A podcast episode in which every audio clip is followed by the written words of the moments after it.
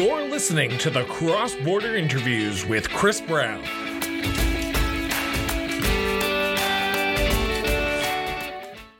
Welcome to our month-long series on municipal councils here in Canada. That's right, fifteen episodes. We're going to be sitting down in the month of October to talk with councillors, mayors, reeves from all across Canada to talk about them, their duty to serve, but also their communities.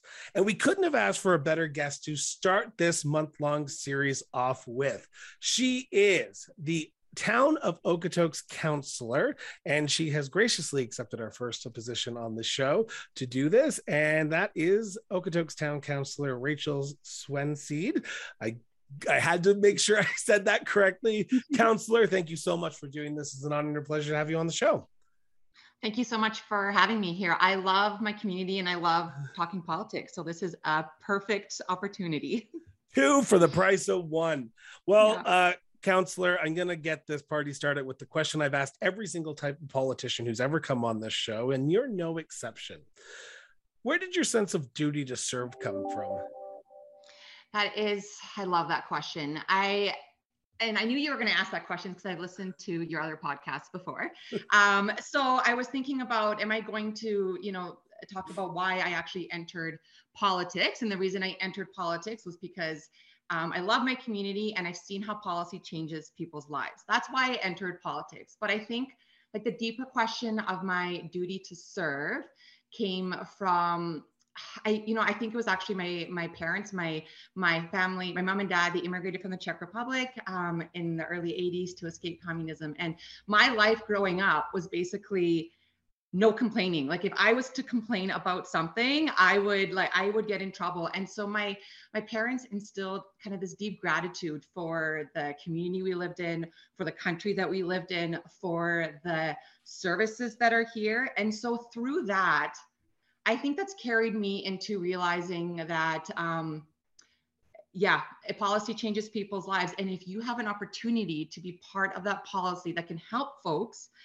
I feel like you almost don't have an obligation, but I really felt that duty, right? I felt that duty that I needed to give back to, again, the, the community, to the country that um, has provided so much for my family. So I think, yeah, that that's gonna that's my answer there. Yeah. Well, I appreciate that. And it launches into a long line of other questions now I have to follow up. That is, you can give back uh, to your community in many different ways, whether it be through nonprofits, whether it be through business, whether it be through volunteerism. You chose the political route. You chose, uh, if I'm not mistaken, correct me if I'm wrong here, because I try to let my guests do all the talking here. Mm-hmm. Um, you chose last term to run for town council in Okotoks. Uh, what was the decision behind that? And what was the decision behind giving back politically instead of whether it be volunteerism or uh, nonprofits? So what ended up happening, so I've kind of volunteered, I guess, my whole life. When I was here in Okotoks, I went away to university.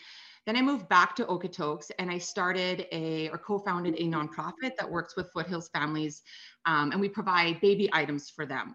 Now through this, starting this nonprofit and kind of, you know, watching this nonprofit unfold, in that process, I saw that the people that we were serving were really impacted by policies, right? And so um, when we talked to them about providing them things like diapers or formula or clothing, I would ask, you know, how is everything going? What else is happening in your life? Do you need other support? And they would tell me, you know, what was going on. And I would, I was really seeing gaps like affordable housing, right? Things like transit.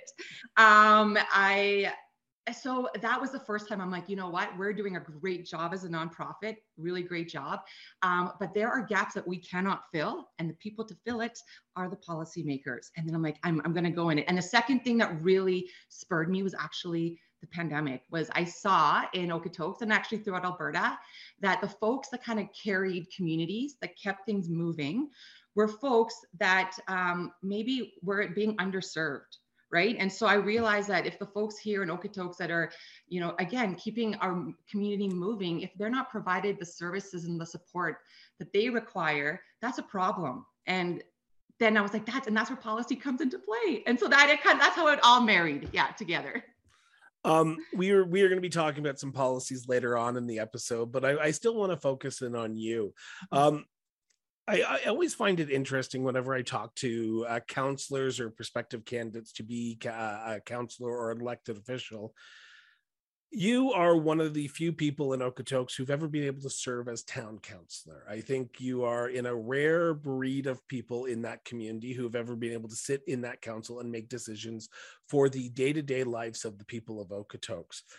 Um, after that election last year, one year ago, almost to the, uh, this month in October, you were elected as a first-term councilor. Take me through that election night. Were you on edge? Were you uh, apprehensive? Were you, I, I had some people tell me that they just didn't care. It was done. They were done with the walking, done with the door knocking. It was out of their hands now and it was someone else's hands. What was the feeling like for you that election night in twenty twenty-one when you were waiting for the results to come in? Wow, even asking that question gives me all the butterflies back in my stomach again. Um, I was really nervous. I felt really good though t- at that point because I honestly felt I had given it my all. You know, I've knocked on as many doors as I could. I went to as many events as I could. I set up as many funny little tables at the dog park as I could. So I got to that point and I and I felt that, you know what, it's it's in a voter's hands now. If they don't select me, democracy is beautiful and I'm just not selected. That's okay. Um, but I definitely felt nervous because it um, it was a big it was a big two months. It was a long two months. Um, but uh, yeah, I was excited and nervous.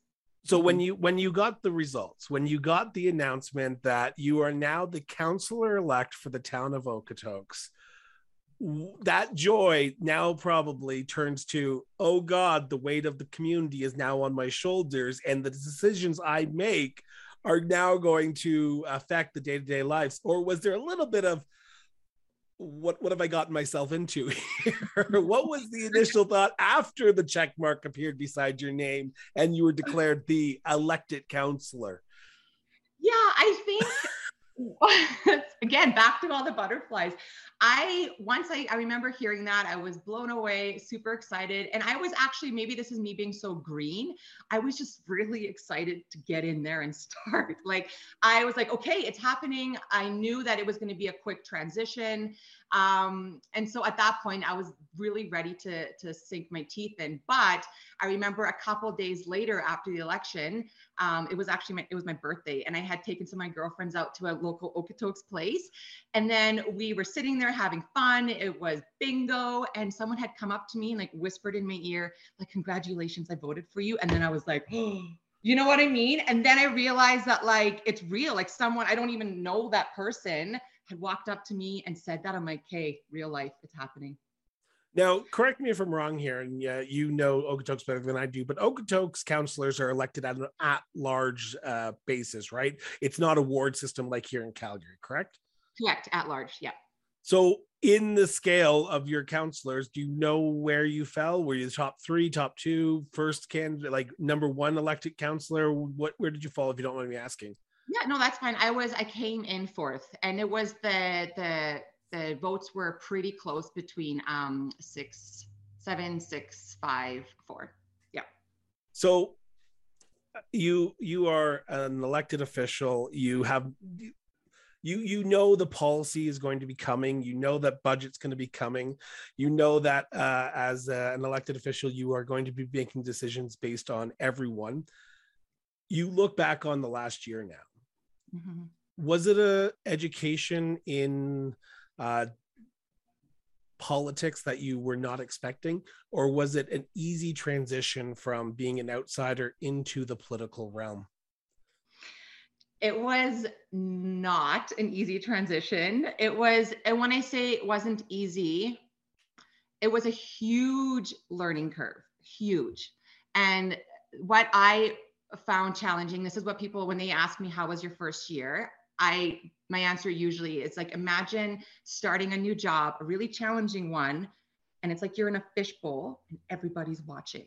Right. And in these smaller communities, yes, Okotoks is thirty thousand people, but in these smaller communities, people, you go to the gym or you go to the park or you pick your kids up from school and you know a lot of the people there. And then so to learn as we go and to make decisions that might not have made everyone happy, and then see those people on a day-to-day basis, was a really big learning curve for me, for sure. Because then all of a sudden my town, the way I interacted with my town or the way that I went out was a little bit different too, right? I obviously, I make this joke too, I'm a pretty casual person, um, but I couldn't necessarily go to after school pickup anymore in like my rattiest sweatpants, right? You know, like it kind of, you get, You, it's like a different level now. So um, it wasn't an easy transition. I enjoyed it. Um, I learned a lot, but it, uh, yeah, it's like learning in a fishbowl is what I would say. What, what advice would you have given yourself then if you knew what you knew now?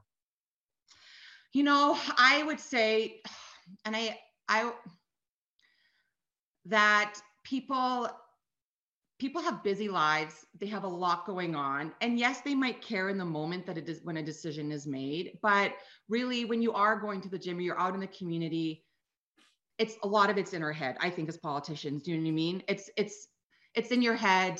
They're, they're just, they're trying to live their lives. And yeah, there are the folks that are, are really upset and they want to tell you, and that's fine. But for the most part, it was more in my head. So if I did it all over again, or I would tell new politicians, I would say, um, you know, it's just, yeah, don't go too much in your in your head about it. People care, but not everyone is has enough time to care that much, right?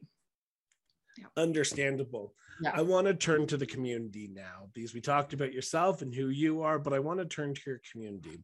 You mentioned a few things uh, uh, about before you were elected, you wanted to help change and put, draft policies around transit, affordability, the COVID nineteen pandemic, the aftermaths.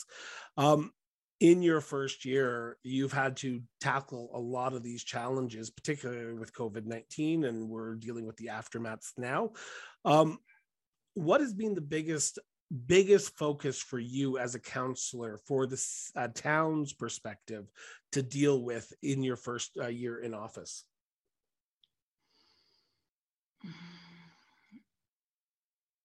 I think uh, this entire year has been working towards the strategic plan. So all the issues that you're that you're mentioning, transit, affordable housing, recovering from COVID nineteen, connecting our communities, those have all are all in our on all our plates, all the councillors' plates. And this past year has been working on making sure that our strategic plan includes those. And I'm really excited. It's going to be finalized at our next council meeting. And so um, there, it's it was a year of ensuring that what people told us in the election made it onto the strategic plan, that our strategic plan is actually deliverable, that our administration can do it. Um, and then we're going to finalize it. So that was, I would say, the focus. Lots of other stuff happened, but we know, and our administration has been really great on that, that a really good strategic plan can really help carry a community forward. And how does how does your vision, because you ran and all your fellow councillors and the mayor of Okotoks all ran on different platforms. You all didn't agree on one hundred percent of the issues. So that strategic plan is a, a, a document that a lot of municipalities are doing right now, particularly in Alberta. Other uh, Uh, provinces are going through the same process as well right now. But for you, working with your fellow councillors to create a strategic plan that will benefit the community, but also benefit the community for years to come, was it a challenge to get all the minds together, or was it a easy process? Because I can imagine putting seven people of different opposing views in a room is not going to be a fun time, but council seems to always have a way to come out the other side in a cohesive message. one hundred percent. And I think that is the most, one of the coolest things that I've learned from this past year is that there are seven people at that table, and we all love our community and we really all want to serve. Maybe the way that we serve and the policies are different, but at the end of the day, we love our residents and we want to make this a better place. And so when we were talking about our different policies that we wanted to put forward, we had to tweak some, but I actually feel that everyone, what they ran on and the different groups that kind of um, supported each candidate. I like I'm looking at the strat plan right now. I feel that everyone had a chance to put what's important to them. And what I think is really cool, Chris, too, is that there are parts of the strat plan. For example, we have someone on council that's really connected with the business community, right? So a lot of feedback, spurring economic development. That's not my strong suit. Like I understand, I really understand the value of a strong local economy, but there are folks on council that that is their, you know, that's the wheelhouse, that's their connections all the time. And that made it onto here. And I'm just really, really happy about that because um, that is a key part that wasn't necessarily my platform, but I feel really, really enhances uh, the, the strategic plan, if that makes sense. You know, it does. But what was your yeah. focus then? Because yeah. we talk about the other councillor who was yes. focused on the business community. Where was your uh, focus that you brought into the strategic plan that you said, okay, no matter what, I need this in because I think this will benefit the community. And I heard it at the doorsteps when I was knocking in the twenty twenty-one election. So what was your focus when you were going through this process of the strategic plan for the town of Okotoks? Yeah, so there were a couple things that I really pushed hard for and made it on there, and I'm, I'm so happy that they're going to be moving forward on this. And so one of them is, it's kind of all along the economics, but it's making arts and culture as an economic driver. So I heard a lot from the artist community um, in my campaign, and also my, you know, I'm from an artist community. Like my mom is a is an artist, and you know that's a lot of the way that in the early days that. Anyways, it doesn't matter, but she um, she was an artist and it is a part of me as well. And so I understand too that when we recover from COVID nineteen and we, if we want to get economic um, growth going, arts and culture is a really important part of that. And so that made it onto our strong local economy is using arts and culture as an economic driver, which has so many benefits. So I'm really happy about that. Another one too is that um, I heard this throughout the community is that we really need to ensure that um, we are continuing our work with Truth and Reconciliation. So really making that a priority, using the T R C calls to action as a guiding document. Um, and that, you know, the town was working on that before, but now we've kind of, again, made it a priority. So we're going to really be ensuring that that gets moved forward as well. Um, another one too that I'm super excited about is that in the last term, the council did amazing work with policies. They made the Climate Action Plan, which is one hundred percent. It's fantastic. So we made it a priority in this strat plan to focus on that, right? Because I've heard some of the other guests say, you can make the most beautiful policies, the most beautiful documents, but if they're sitting on a shelf, what's the point, right?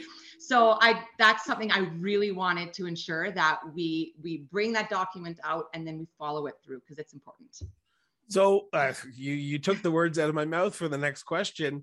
How is this document? Because you, you said it's going to be uh, passed at your next council meeting. I'm assuming that was in September because this is airing in October. I could be wrong, or it could be. Uh, Correct. It, it, Correct. So it, it will have been passed by now, hypothetically, uh, barring any unforeseen circumstances, but uh, it will be passed.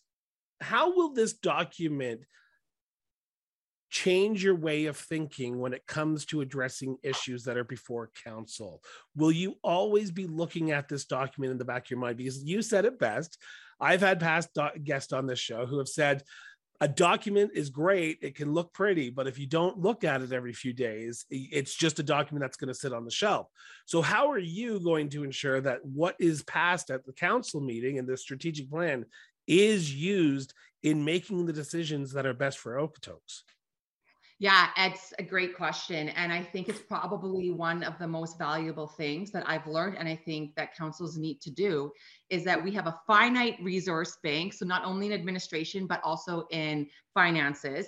And so this document that I'm holding really will help us keep things so that we don't go all over the place. So if we have So it, it keeps us focused on what is important. Now, the tricky thing, you have seven people. And so that means that there's so many people talking to those seven different counselors. It's really easy. And this, I've gotten stuck in this is something I'm working on.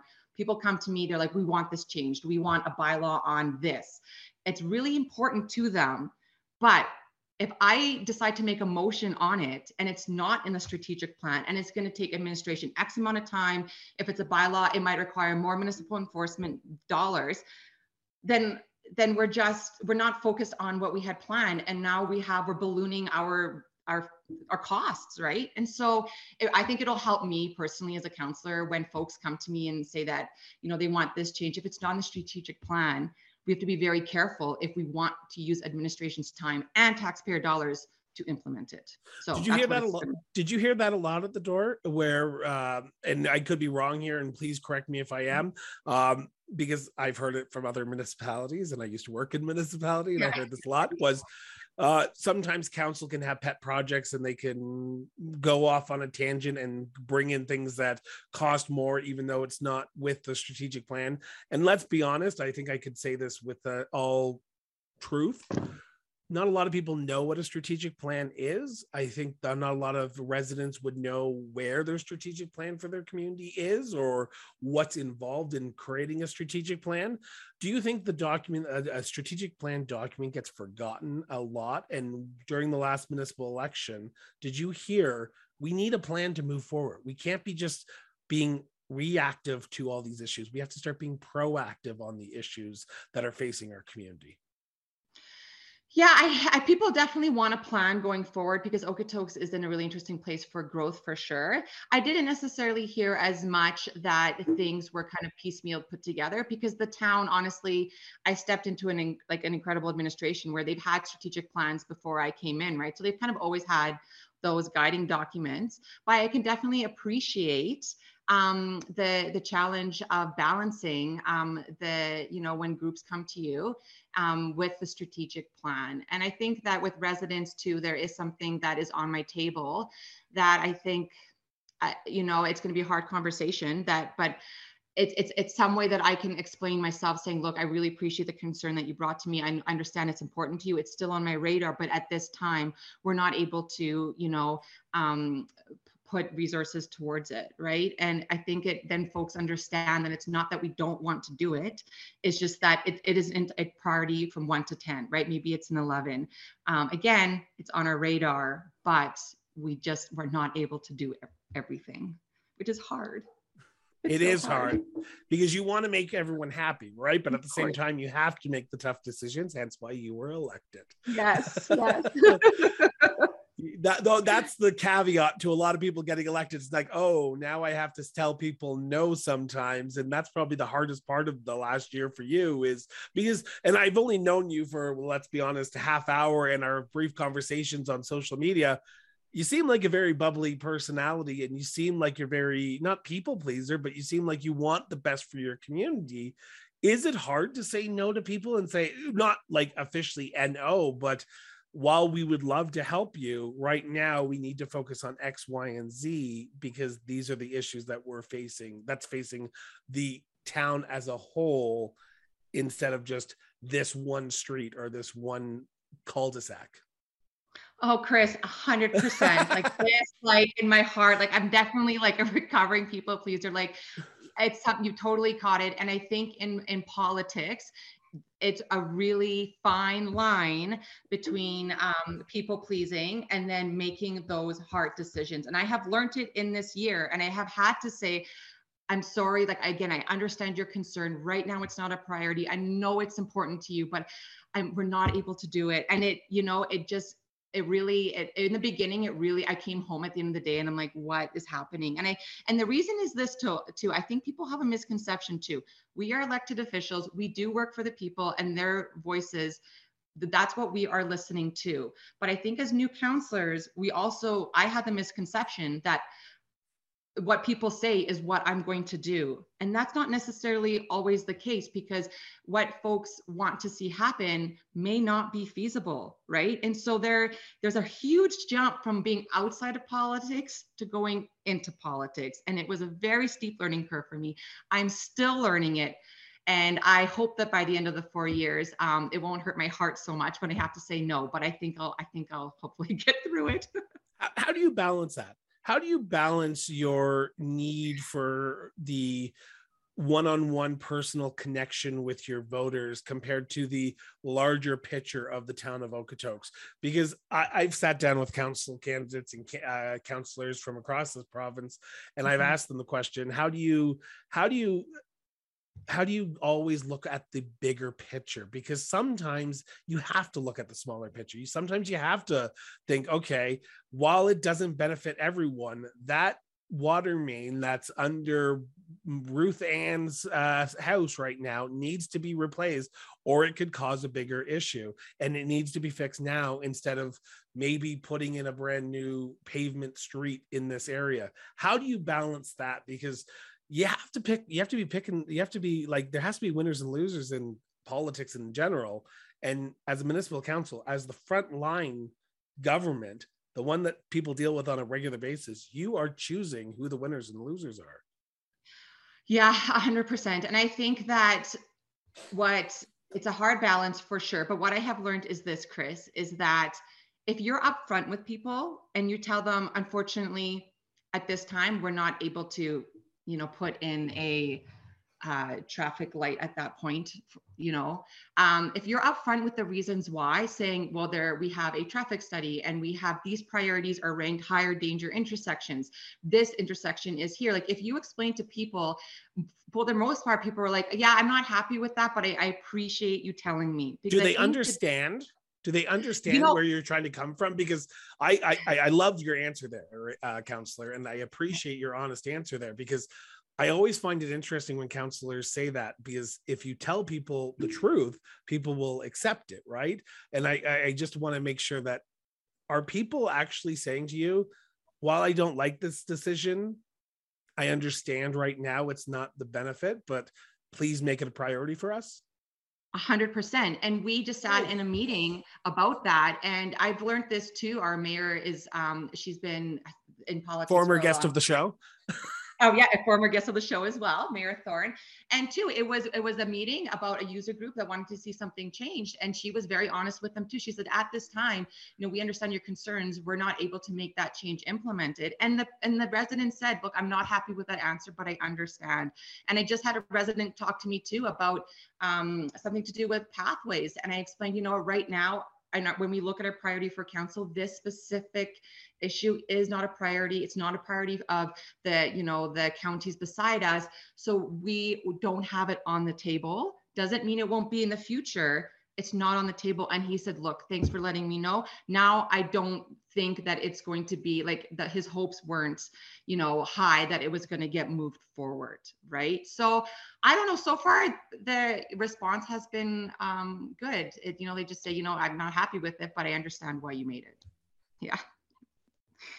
I want to turn to the future, because we always like talking about the future on mm-hmm. this show. And I want to know from you, and this is you, this is not the town, this is not anyone else. This is Councillor Rachel Swenseed yes. and Chris Brown talking right now.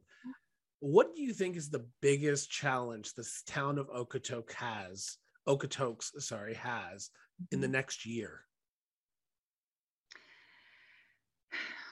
The biggest challenge that we have is that we are set to grow. We are growing, but we are set to grow um, into our annex boundaries. The, the biggest challenge we're going to have is that what people hold very dear in Okotoks is a small town feel. It's, I get it, I'm from here, I love that small town feel, that's why I'm raising my kids here. The biggest challenge we're going to have is ensuring that all the policies and all the stuff that we're about to do in the next year helps keep that small town feel, helps residents and keep keep them informed of the change. Make sure that that growth that's in the future is uh, sustainable. It's like it's intelligent growth. So yeah, that's that's my answer. Is that the biggest in the next year is um, ensuring that the growth that we have projected. Um, we, we're planning properly for it. To harken back to our last segment there about the strategic plan, do you think the strategic plan addresses your con your your concern about the growth that's going to be coming to the t uh, the town of Okotoks? Because uh, that seems like a very big issue that you have to undertake here. Is growth is good, growth is always yeah. good, but growth in a small community where people want the small community feel. Yeah. is hard, because you want to balance the need for growth, but also the need for people to still feel the way they feel about their community. For sure. And I do feel the strategic plan does meet that because, you know, in that plan, we wrote a lot about keeping folks connected. We wrote people are worried about climate change. Like if we focus on the climate change action plan, that means that those communities that are going to be built are going to be following that plan so that we are ready for a climate change, you know, adaptation. Um, it looks at, you know, like a strong local economy. It looks at affordable housing. I think folks have a, and I understand their point of view when growth can be scary, but also growth allows opportunities. For example, we have a really big affordable housing problem in Okotoks. We've never grown and all of a sudden we're growing and we need more affordable housing. Growth allows more affordable housing opportunities, and that's in our strategic plan. So I do, if we use that as a guiding document, I think that we will be set. Um, as long as we can continue to talk with residents, let them know and have them walk alongside us as we grow. And how do you do that? How do you bring a community along? Because you are a council of seven. How do you bring them along with you? Because you're going to have people who are not happy. Let's mm-hmm. be honest. You've, mm-hmm. you've mentioned that beforehand. How do you bring them along? How do you bring the community as a whole together to ensure that the vision that you are setting out addresses what they want as well? Yeah, I think it just goes down to communication, honestly, Chris. It's just keeping folks informed, keeping um, them knowing like what, you know, what's happening, what's going on, ensuring that we're listening to the voices uh, so they have a say in what, you know, what that development looks like in the future.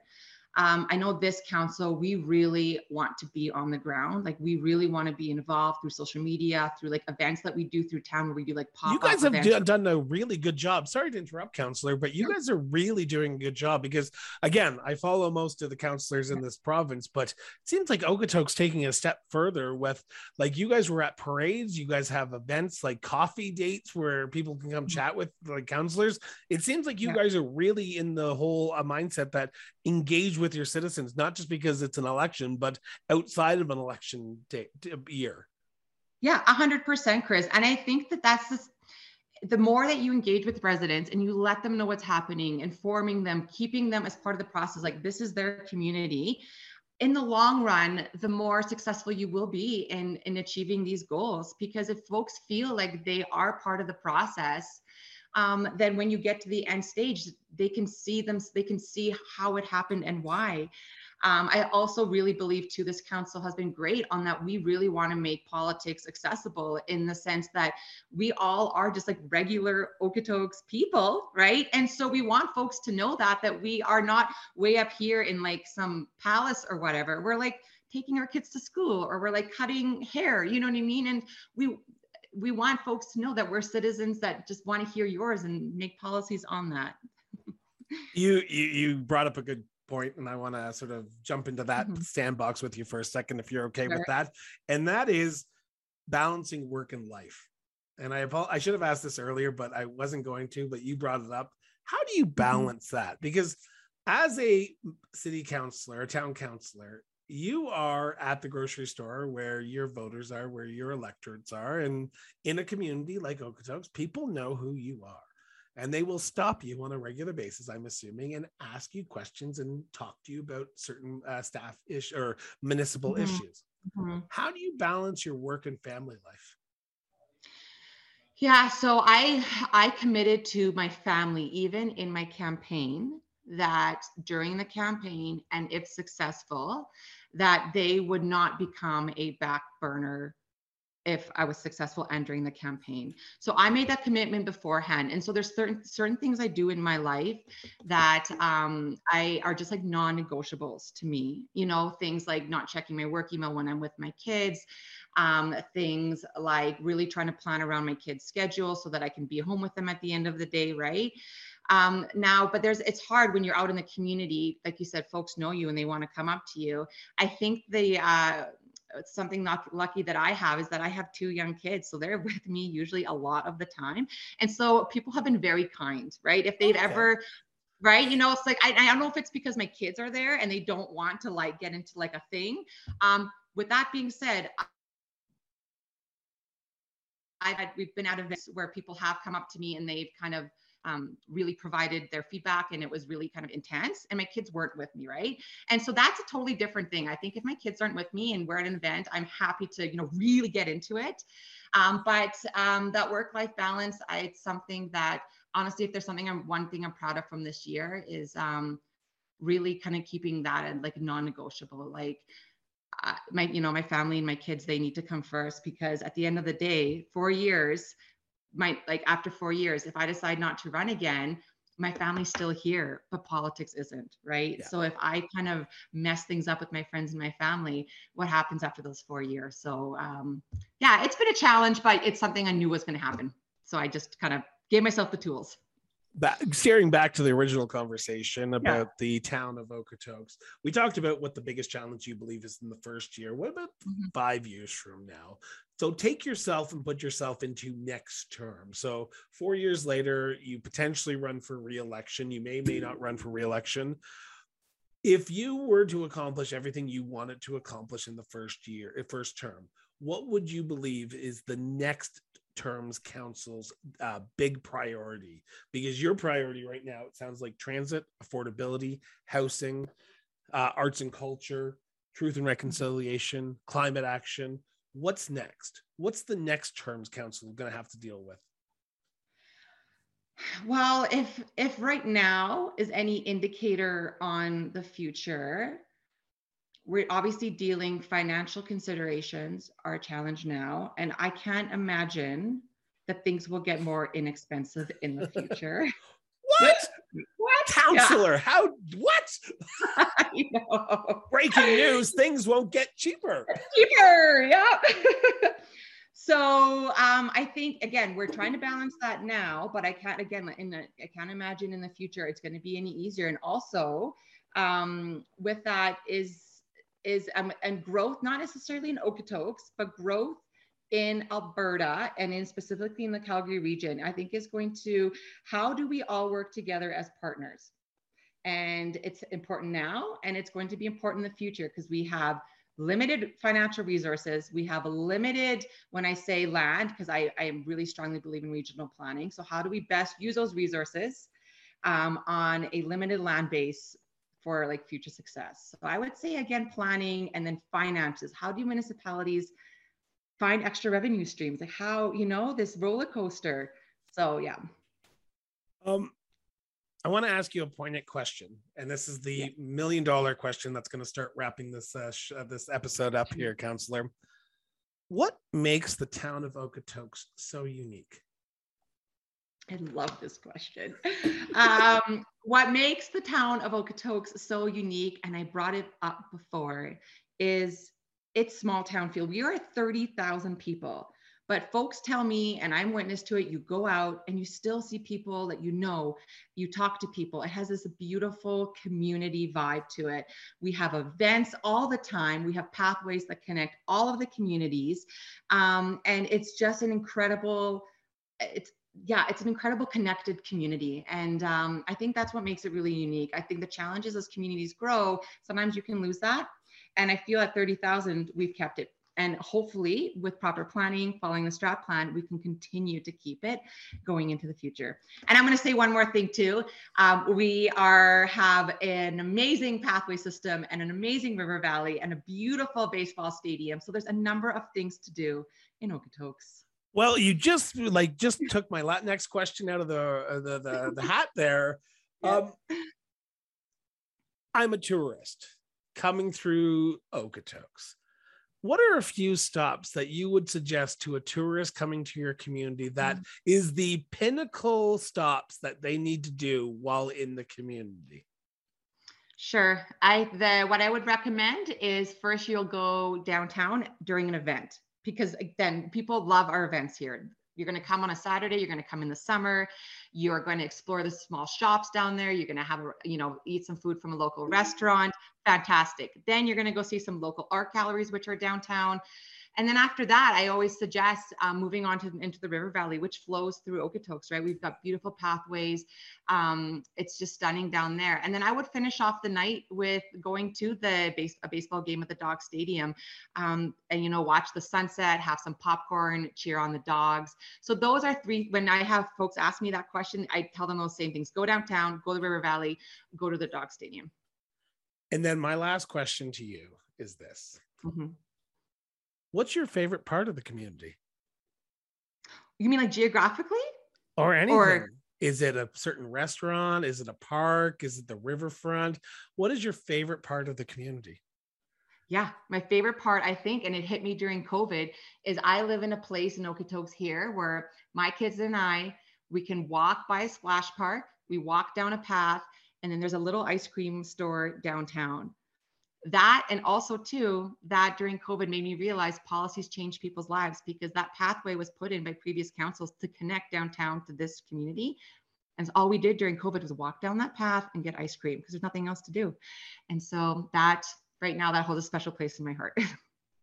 Well, Councillor Rachel Swenseed, I want to thank you so much for doing this. This has been an honor and a pleasure, and it's a great way to kick off our month-long series on municipal issues, but also municipal governments as well, and municipal councillors. So thank you so much for taking time out of your busy morning to do this, to sit down with us and to have a conversation. Thank you. I really, really enjoyed it, Chris. Thank you so much. So with that, as I remind all my uh, listeners and viewers as well, put down your social media. Go have a conversation with somebody. It helps our democracy, helps our society, and helps us be a better people. So with that, this has been the Cross Border Interviews with Chris Brown. Have yourself an excellent day. And remember, everyone, keep talking. Cross Border Interviews with Chris Brown was produced and edited by Miranda Brown Associates Incorporated. To learn more about us, visit cross border interviews dot c a.